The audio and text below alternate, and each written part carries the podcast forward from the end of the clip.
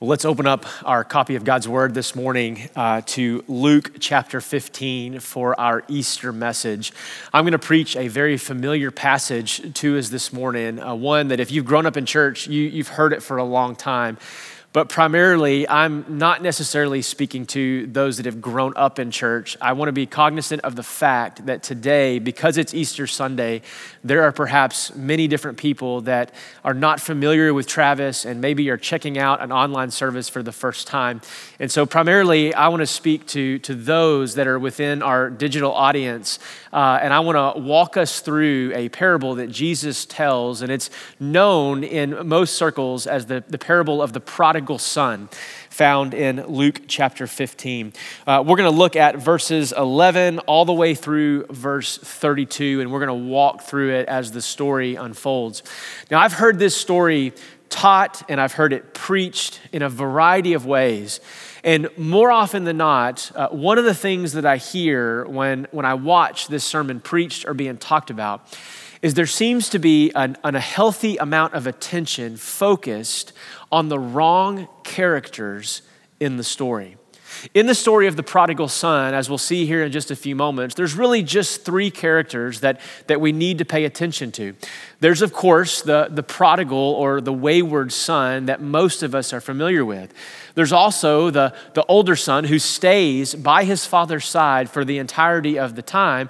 And then there's the character of the father. Now, I know that what I'm going to do is I'm going to sort of give away the ending before I ever actually start, but, but I sort of want to reorient our perspective on this familiar story because I want us to see it through the proper lens and with the right perspective. The main character in this story, as all of Scripture, is God. It's the Father in this moment that we are meant to draw our attention to, and, and particularly how the Father administers mercy and justice to both of his sons. More often than not, we see that the bulk of attention is given towards the prodigal son. Now, interestingly, that, that phrase prodigal is only given in the ESV translation, uh, just in the subheading, and is not actually used in the context um, of the text itself. And the idea of, of a prodigal, it, it simply means this it means reckless and it means a, a wasteful son. It's a behavior characteristic that is described of the son who squanders the thing that God has, that his father has given him. And so, if you would, look with me as we begin reading in verse 11. But let us remember that we are to see this story through the lens primarily of the Father and what the Father does and does not do with both sons. Notice where the text begins, and he says this in verse 11, and he said, Jesus speaking, there was a man who had two sons. And the younger of them said to his father, Father, give me the share of property that is coming to me. And he divided his property between them. Not many days later, the younger son gathered all that he had and he took a journey into a far country, and there he squandered his property in reckless living. And when he had spent everything, a severe famine arose in the country, and he began to be in need. So he went and hired himself out to the one of the citizens of that country, who sent him into the fields to feed pigs nonetheless. And he was longing at that moment to be fed with the pods that the pigs ate, and no one gave him anything. I want to stop right there and I want to draw our attention in the very beginning just to the posture of this younger son who is asking for this inheritance. You see, this story that Jesus is portraying is meant to talk about the justice and mercy of the Father and how the Father responds. But, but what happens before that is that we need to be able to see and to find ourselves in the midst of this story. And it is true that in some ways we are like this younger son who asks his father for, for the, the receipts of his inheritance. He, he sort of calls and cashes the chips in early, so to speak. And it's a moment where we see this wayward prodigal son, where he begins to value the, the monetary and financial gifts of the father over the father himself. Some authors describe it this way where this son began to long for the gifts rather than the giver of the gifts. They wanted the blessings of God without really knowing God and walking in obedience with God.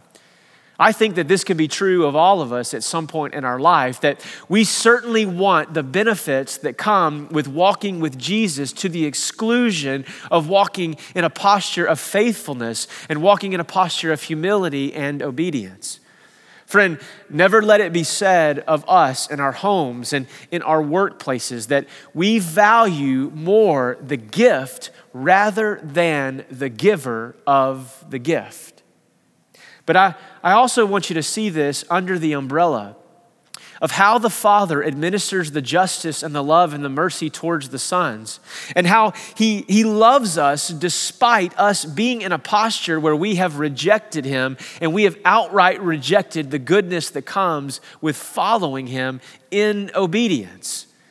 You see, in that sense, we are like this prodigal son. But notice, he doesn't just take the gifts and seek to steward the gifts. He goes off and, and instead he begins to squander the property as stated in verse 13. He spends everything that he's been given by the Father. Every blessing, every entitlement, every monetary gift, he goes and he blows every bit of it in this lifestyle of simply just hedonism that, that exists to satisfy the pleasures and the longings of his own heart, to fill them outside of the presence of his Father. In other words, he was seeking to find fulfillment by walking in a posture of disobedience. And so he begins to enter into this place of, of just wandering away and doing what was right in his own eyes and, and doing what was pleasing in his own eyes.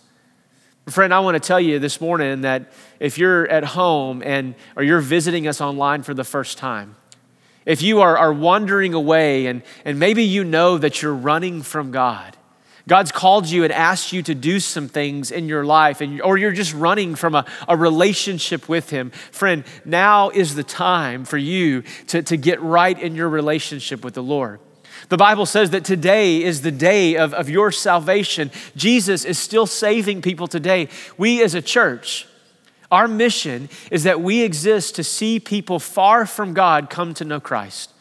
We would love nothing more than, than even in the quietness and in your living room at home or wherever you find yourself watching this, we would love to see you who are far from God come to know Christ, for He is worthy of your affections, He is worthy of your attention this morning. And so, whether you are wandering away like this older son, we want to remind you as a church, I want to remind you as a pastor, as an elder, I want to remind you just as a steward of God's word that God loves you deeply and that God cares about you immensely, that He is deeply concerned and He wants you to come back to Him. He wants you to come back home and, and to be with His people to be in fellowship and in right relationship with Him, to confess your sins, because the Bible says God is faithful and just to forgive us our sins and to cleanse us from all unrighteousness. This is the story of the gospel. But if we keep reading, he says in verse 16 that he was longing to be fed. He was so destitute because of this famine, because of this reckless living, that he was longing to be fed with the pods that the pigs ate, but yet nobody was giving him anything. And then something remarkable happens in verse 17. Look with me where it says this But when he came to himself, when he woke up, when he began to realize that what he was doing in his own eyes wasn't right, that ultimately that it led to this place of destruction. You know, sin has a funny way of doing that. I never understood when I heard preachers and teachers say that, that sin will, will make you miserable, that sin is not fun. Listen, I, I don't know about those preachers, but, but there's been times where, where I've lived in, in outright rebellion and it is fun and, and it is enjoyable in the moment. But the truth of the gospel that we must be reminded of is, is sin and the pleasures of sin are, are fleeting. They're but a vapor, they're but for a moment, and, and yet there can be lifetime repercussions because of those decisions. And so don't ever be fooled with the notion that sin is not enticing, that it is not easy to become entangled up in things that seek to destroy us, to be caught up in darkness. In fact, the Bible teaches that, that it easily entangles us. But rather, the solution is to get our eyes and our focus and our attention on Christ. But he says that he came to himself, he woke up and he realized the error of his ways. And he said to himself, How many of my father's hired servants have more than enough bread, but I perish here with hunger? Therefore, verse 18, I will arise and I'm going to go to my father and I'll say to him, Father, I've sinned against heaven and before you, and I am no longer worthy to be called your son. This moment of humility that exists in this prodigal son. Therefore, maybe he will treat me as one of his hired servants. He comes to this realization that, that he is better off as just a servant in his father's house rather than seeking to live his life in his own way and, and under his own direction and his own sense of obedience. And so he comes to this reckoning and this realization. And then verse 20 picks up, and, and we begin to see some, some remarkable things about our Father and how he responds to the Son. And so he realizes these things. And so verse 20 picks up and he says, And then he arose and he goes to his Father. But notice what it says in the text. But while he was still a long way off, his Father saw him, felt compassion for him ran to him and embraced him and gave him a kiss. Saw him at a distance and begins to pursue him and runs to him. This is a picture, friend, of, of our Heavenly Father who embraces us who has compassion for us and, and mercy at the cross for us as his people, that, that the Father loves us and he, he embraces us and he brings us back and he draws us back to himself. And the Son says to the Father, Father, I have sinned against heaven and before you, and, and I am no longer worthy to be called your Son.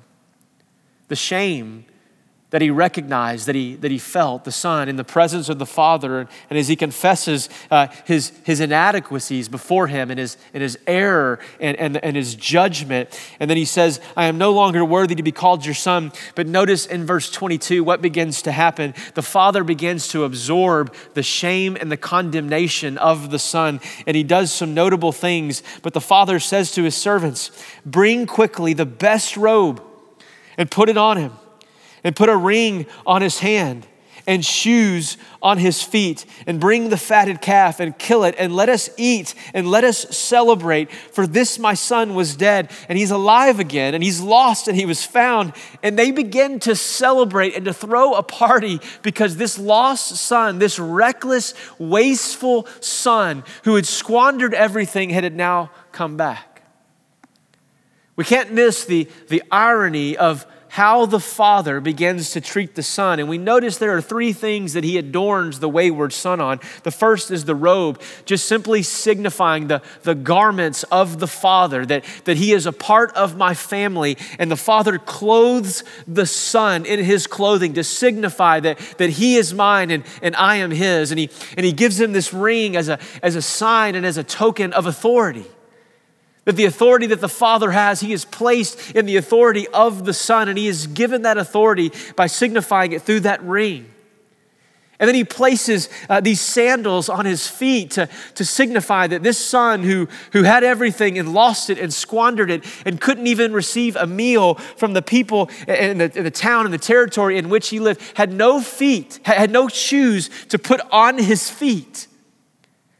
That, that poor people didn't wear shoes in this moment.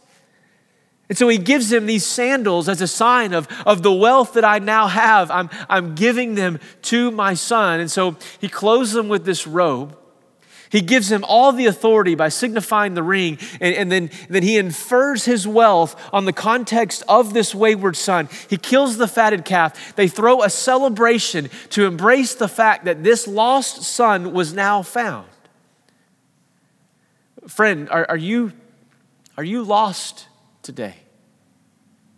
Are you wayward with God?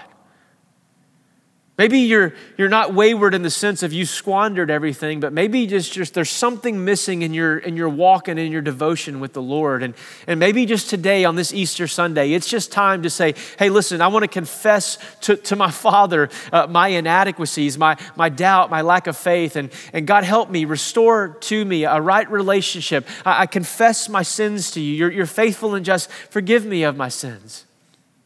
And be made right with God today. Our Father in heaven, He loves you deeply. This is the message of the gospel. This is the message of Easter Sunday. He is risen. He is risen indeed. The resurrection confirms all of our doubts that He was who He said He was, and therefore we can celebrate today in the goodness of God. The Father embraces the Son in his arms. The Father embraces you today. But notice as the text goes on, someone else enters into the fold. We forgot about the older son. In verse 25, with the son who stayed faithful, now his older son was in the field. And as he came and he drew near to the house, he hears music and he hears dancing. And he calls one of the servants and he asked him what these things meant. And he said to him, Your brother has come, and your father, he, he's killed the fatted calf because he has received him back and, and, and he's safe and he's sound. But it says the older son was angry and he refused to go to the party, to the celebration. And, and so the father goes to the older son and, and he approaches him, he entreats him, the text says. But he answers his father saying, Look, these many years I've served you. I've not walked in disobedience. I never disobeyed your command, yet you never gave me a young goat that I could even celebrate my faithfulness with my friends because of, of what I had done. But when this son of yours came, who has devoured your property with prostitutes, you've killed the fatted calf for him. And he said to him, Son, the father speaking now to this older son, You are always with me, and everything that I have is yours. It was fitting for us, for me, for you to celebrate and to be glad, for this brother was dead and he is now alive. He was lost and now he is found. The Father speaks to the pride that exists in the faithful Son. He issues justice and mercy to the wayward son. And even in this moment, to the son who has, dwelt up, indwelt with pride and self righteousness, saying, Look at the things that I have done, yet we have never celebrated, the father begins to speak to the heart of the prideful Christian, caught up in self righteousness, and he administers that same grace and that same mercy to that son. All that I have, it is still yours. And he speaks to the pride in his life. I think in some ways this is analogous to the Christian who, who was never the prodigal son, who stayed faithful in their testimony, never compromised, and, and they've been living in the house of God. But one of the things that we learn from this older son who stayed that, that we must be cautious about is the fact that we can live in the house of God all the while never having the heart of God.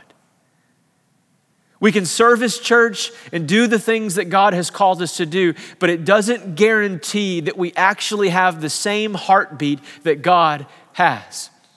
We can do things for God, all the while doing them apart from a relationship from Him. We can live in His house but not have his heart. This story is about the Father. It's not about the prodigal, and it's not about the faithful son, but rather about the mercy and the justice that the Father gives out. Friend, we serve a merciful, gracious God this morning. You may ask, well, Pastor, what does any of this have to do with Easter Sunday? Well, let me tell you, friend. The profound truth of, of this story as it relates to Easter and why we talk about this story and how it can relate to Easter is because, in many ways, what we see in this story, the Father running to the Son to embrace him, is the same thing that we see in the Gospels Christ running to us to take our shame and our condemnation.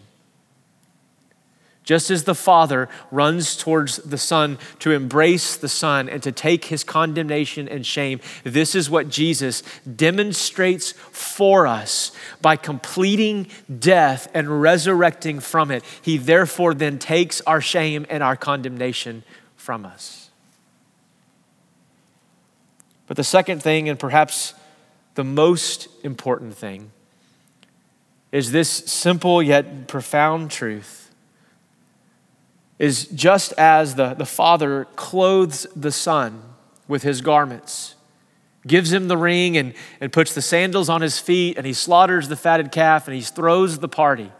Just as the Father in this story has done all of these things, Jesus, because of the cross and because of the resurrection, because in three days he rose again, demonstrates how he took our garment of sin and he therefore then clothed us with a robe of righteousness.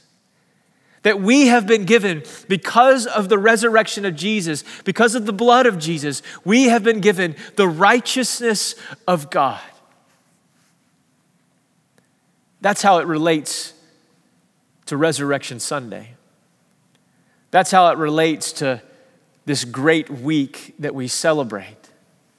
That's how it relates to those that are far from God that need to know Christ. That's how it relates to those that are on a mission to send people out into our city to make disciples. Because when we make disciples, we go with that truth that Jesus has robed us and clothed us with a garment of righteousness before the world, that we have been made right before God because of Jesus. This is our testimony, and this is why we celebrate.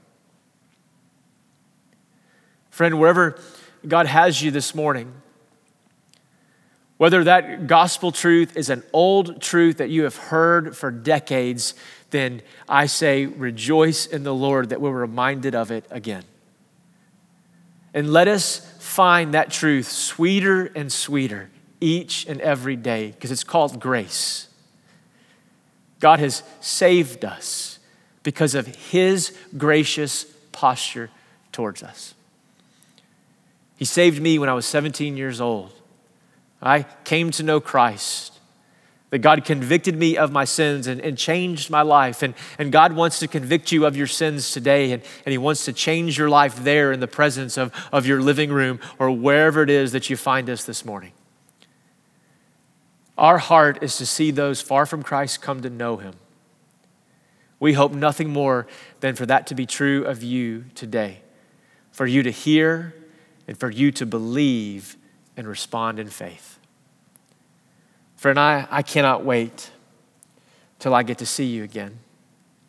And I hope that, that like this older son, that, that, that was prideful, and like this younger son who, who walked off and squandered it, my, my hope and my prayer for you pastorally this week and in the weeks to come is that you would not let your past define who you are becoming in the future that you let Christ and His blood and His righteousness do that defining for you.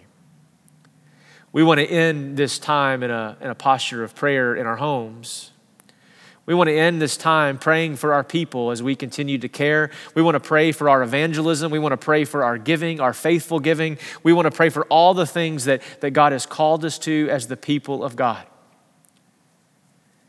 And my, my sort of directive as we end today and as you begin to pray with your families is I want you to just, just pray, really just in a posture, not of doing anything, but just in a posture of rejoicing that you have been clothed in the righteousness of Christ for those that have given their hearts to Him and received Him. And just say eh, with your family to, to lead your family in your homes God, thank you for, for what you've done in my life and for making me new, for, for bringing something that was dead and, and making it alive. And just rejoice in, in that old timey, traditional, gospel saturated truth. God is still saving people today. Jesus didn't say, I, I, was the resurrection or I will be the resurrection. In fact, Jesus says elsewhere in John's gospel, I am the resurrection. I am the resurrection today. I am still resurrecting dead people and making them alive once again. I love you as your pastor. I pray for you, and I long for the day where I can see you face to face once again. God bless and see you here next week, same time. Love you so much.